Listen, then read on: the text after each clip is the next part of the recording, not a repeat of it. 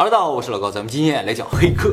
随着现代社会对于网络的依赖越来越高吧，黑客已经成为一个不可避免的话题。也确实，我们现在的生活中已经离不开手机和网络了。我们的密码呀，我们的钱呐，我们的照片呐，我们的隐私啊，都存在手机和网络。那么谁来保护他们的安全呢？理论上不存在任何一个公司可以说它能够保证我们的东西就一定安全，就包括微软、谷歌这些网络巨头，他们也做不到。哎，像我们的账号不也被盗过吗？信用卡也经常被泄露。是啊，咱们家信用卡经常盗。其实不用说这些网络公司，就连美国的五角大楼也经常被攻破的。我们上次讲那个 UFO，说那个 UFO 的片段最早就是黑客从五角大楼偷出来的。这个五角大楼都经常被攻破的话，一般人的电脑很容易就被攻破了。所以黑客问题一定是未来的一个重要课题，不然在虚拟时代，我们所有人都是待宰的羔羊。当然，说实话，我觉得啊，好像大部分人对黑客啊没有什么特别糟糕的印象。是的，其实黑客有很多种类。哎，首先我们要区分一个概念啊，叫做黑客和骇客是不一样的。骇客是一种黑客，他们的主要工作呢是破解，搞破解的都叫骇客，跟破解没有关系的其他的黑客就叫黑客。那么黑客又因为性质不一样，分为三类。分别是黑帽黑客、白帽黑客和灰帽黑客，有点像大法师的，黑袍大法师和白袍大法师啊。黑帽黑客就是以犯罪为目的的黑客，他们侵入一些系统啊，攻入一些网络的主要目的呢，就是盗取他人的信息和财物。盗墓者。对对对，白帽黑客呢也叫白客，他们主要是保护网络的，哎，让黑客攻不进来，这是他们的工作。这是考古学家。文物局了，还有一批呢，叫做灰帽黑客，也叫灰帽，就是很难定义是白帽还是黑帽，这伙人叫灰帽。就是我挖了墓之后，走在路上被抓。对，你看你怎么解释了？你就是白帽。如果你没说清楚的话，就是黑帽啊啊！如果没有碰到警察的话，你就是灰帽。其实灰帽啊，通常指那种以研究黑客技术为兴趣的人哦，就是他们主要目的不是犯罪，只是我想研究一下怎么能够哎攻击系统哎，对对对，就想挑战一下，就爱好这个事儿，哎，叫灰帽，可以理解。哎，所以通常灰帽是比较厉害的因为他是没有抓住的黑帽嘛。所以是比较厉害啊。那黑帽都是被抓住的吗？哎，只要是定义为黑帽，基本上就是抓住了。像美国当年啊，截获了一批恐怖分子的手机，苹果手机，但是打不开，苹果公司自己也打不开。于是美国政府向一批灰帽购买了解锁苹果手机的方法。购买的？呃，购买的。哎，这就属于灰帽。他们能找到灰帽？哎，能找到，就是有一些可能是和政府有一定的合作关系。我以前在大学的时候也研究过不少黑客知识，主要是在图书馆看书了。那个时候网络还不是很发达，网上知识比较少。但是图书馆里边没有黑客知识这本书，都是白客的书，就是教你网络安全。但是通过这些网络安全的书，你就能学会很多攻击网络的方法啊。当然，我的主要目的是为了学习网络安全。那你是灰帽吗？我呀。到那个级别啊！我我不是绿帽就行。我看的第一本白客的书啊，有这么厚，像本字典一样啊。我就一篇一篇在那看。这个书这么厚，其实就讲了一个道理，就说网络安全最重要的三步，第一步就是断网。就是说，你如果遇到黑客攻击了，什么技术都不重要，最重要的第一步就是断网。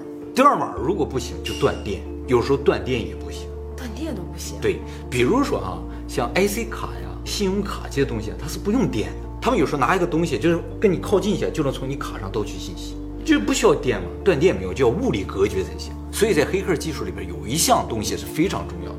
其实这本书里一半都在讲这个，就叫社会工程学。就是黑客最重要的不是技术，而是如何能够接近你想攻击的目标。他们经常会假扮你的朋友或者你的同学出现在你身边，其实是为了盗取你的信息。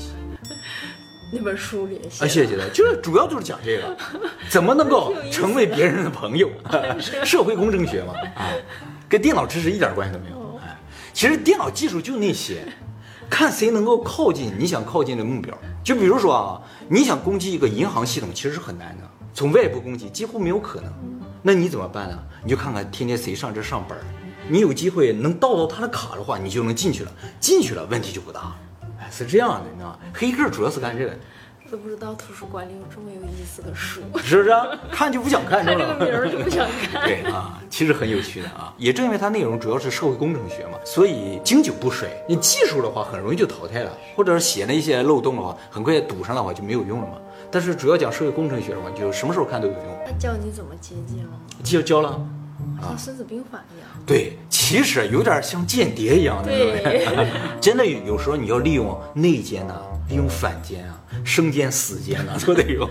其实前几年发生一种虚拟货币交易所失窃案，主要都是虚拟交易所内部人员作案，就外部想攻进去真的是很难的，但是内部就特别脆弱。只要是里边的职员，比如说像我在银行工作的话，像我拿到里边的代码或者一些信息，就真的很容易。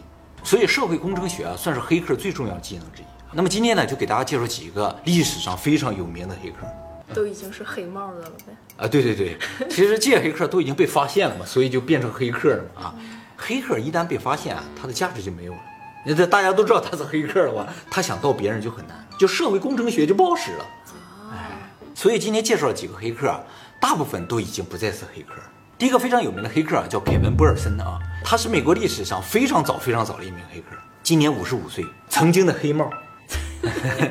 就是被抓住了吗？啊，没错，他现在是美国数字安全领域的一个新闻从业员，他非常精通的就是电话线黑客。早年的黑客啊，都精通电话线啊，咱们都是现在是网线或 WiFi 啊再早年就是电报，是吧？啊，有可能。他在一九八二年的时候，当时他十七岁啊，他就成功了黑入了美国国防部，但他什么也没干，于是国防部没起诉他。后来过了五年，二十二岁的他呢，又因为多次黑入联邦调查局篡改文件，被 FBI 通缉，然后他就跑了。跑哪去了？躲起来了。他躲藏的时候还多次黑入 FBI 进行报复，各种挑衅挑衅。FBI 称这个人啊叫电脑界的汉尼拔呀。哦，他最有名的是黑客行为，就是美国洛杉矶有一个电台啊，举办了一个抽奖活动，说第一百零二个打进电话的人啊，就会获得一辆保时捷，所以大家就疯狂往里打电话嘛。结果他把整个电话网络给劫持了，打进去所有的电话都是他打，所以他就获得了一辆保时捷。真的得了。真的得了。那么他最终呢，在一九九五年被捕了啊，被控以七项罪名，判处有期徒刑五年，而且出狱后三年不得接触电脑和网络设备。二零零四年，他才首次获得了使用电脑的权限，但是必须在假释官的监视之下使用。后来吧，他就写了一些跟黑客啊，还有网络信息安全相关的文章，发到报社去，成为了报社的高级编辑。他这个人也非常擅长网络追踪技术和反追踪技术，所以也协助警察呢抓获过一些网络罪犯。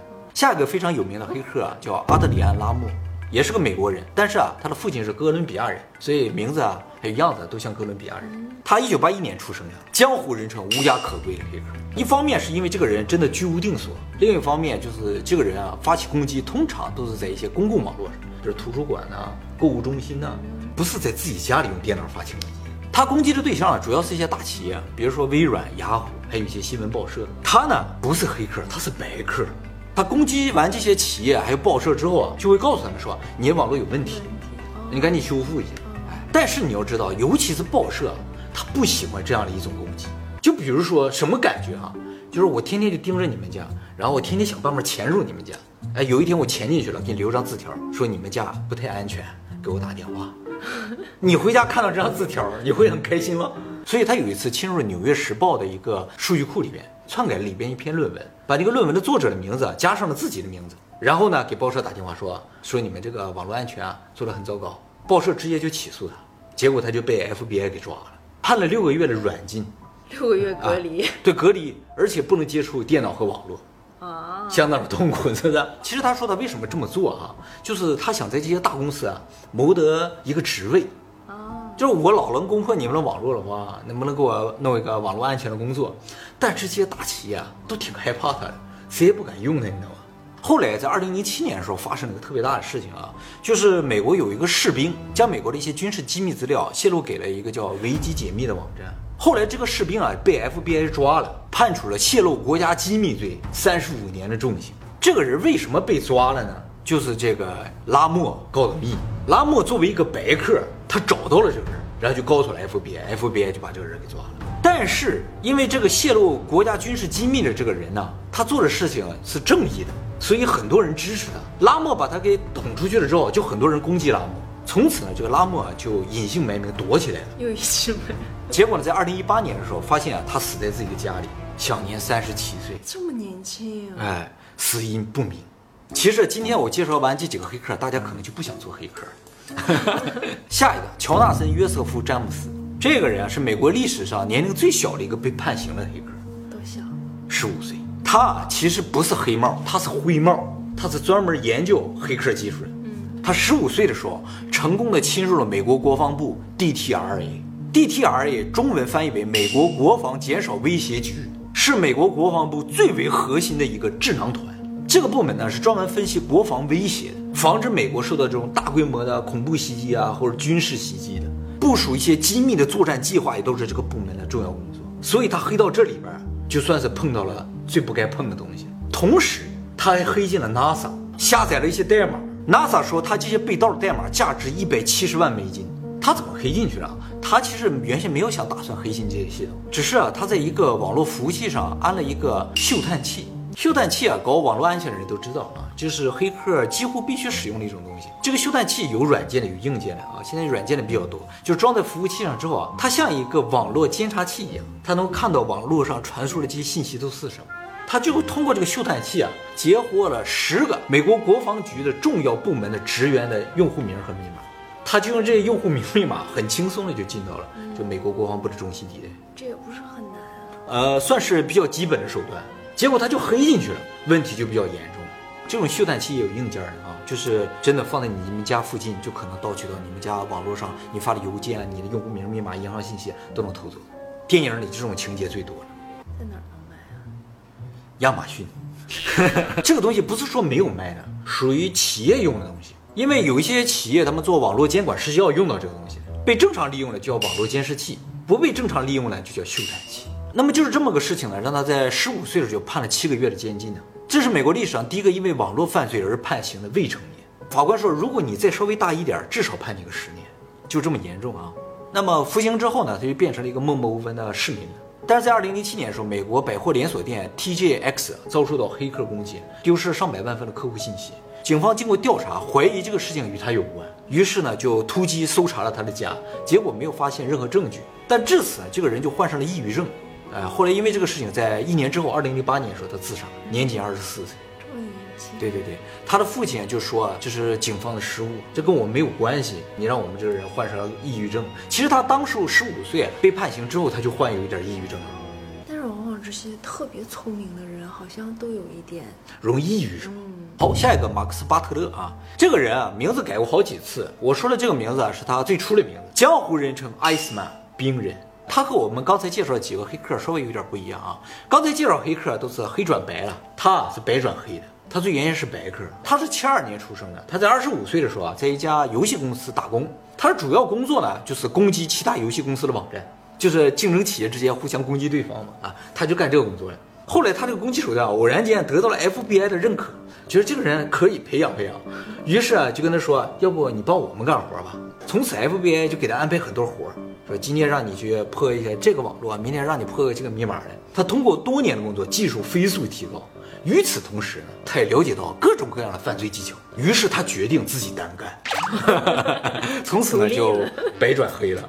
哎，当然他没告诉 FBI 啊，他的心里默默想着啊，原来这样挣钱很容易啊。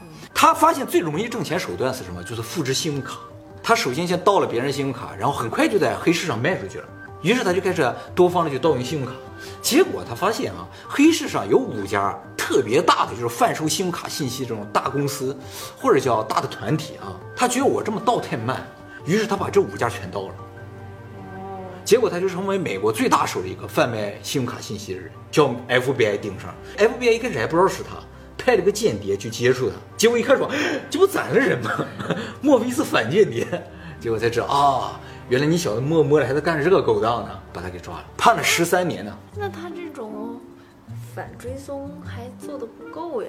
他就是后来膨胀了，他把那些都打掉了，就剩他自己了。他总共获得了二百万张信用卡信息。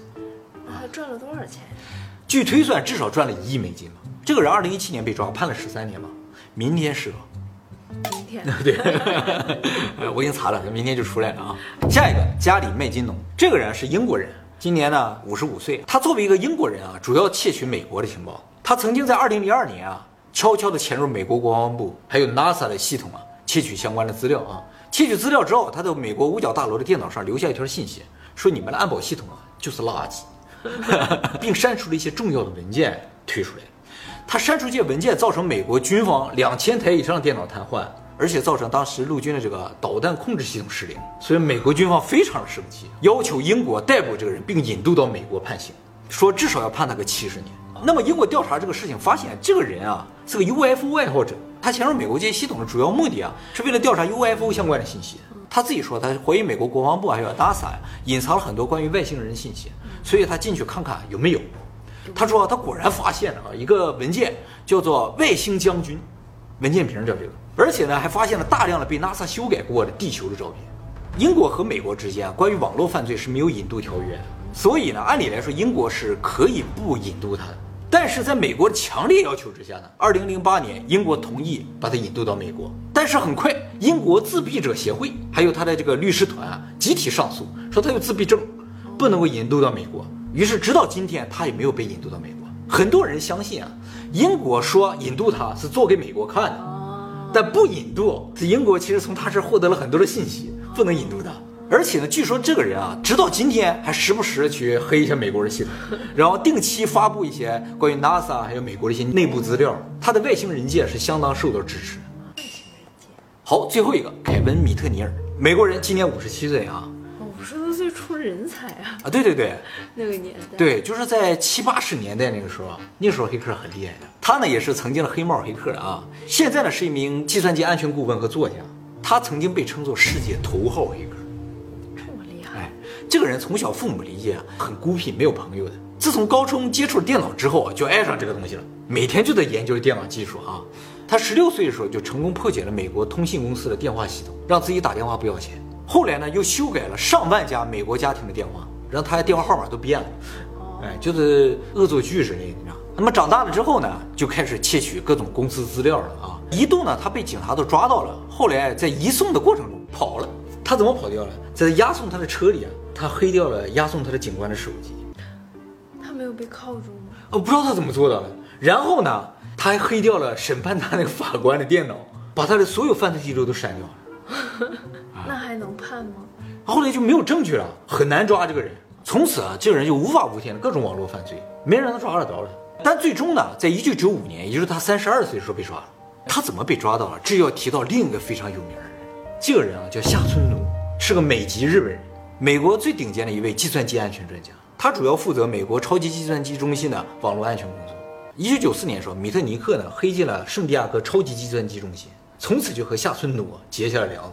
因为夏村努是那个地方的安全专家，夏村努呢就决定协助 FBI 抓到这个人。这个米特尼克也相当嚣张啊，他知道夏村努这个人之后啊，就直接黑到了夏村努的个人电脑上，盗取了他的一些资料，并留下了一条威胁的语音留言。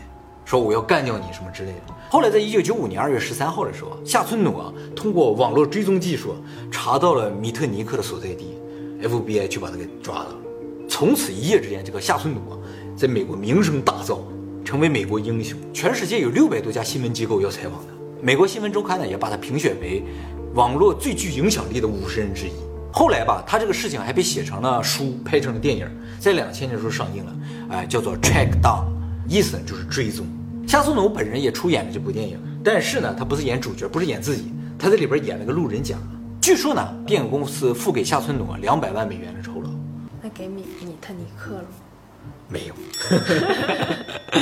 用他的名字和事情啊，用了，还着重描写米特尼克。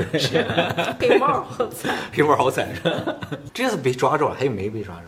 现在世界上有很多很有名的黑客团体。但是这个团体里边究竟有几个人，都是谁都不知道。是不是要很聪明才行啊？对，其实你发现啊，小孩黑进去一些系统主要靠技术，但是成年人不一样，成年人主要靠社会工程。所以真正的黑客不是像大家想象在计算机前面坐着一天在那打着，不是那种，看上去你可能都不知道他是搞 IT 的，可能是个 YouTuber。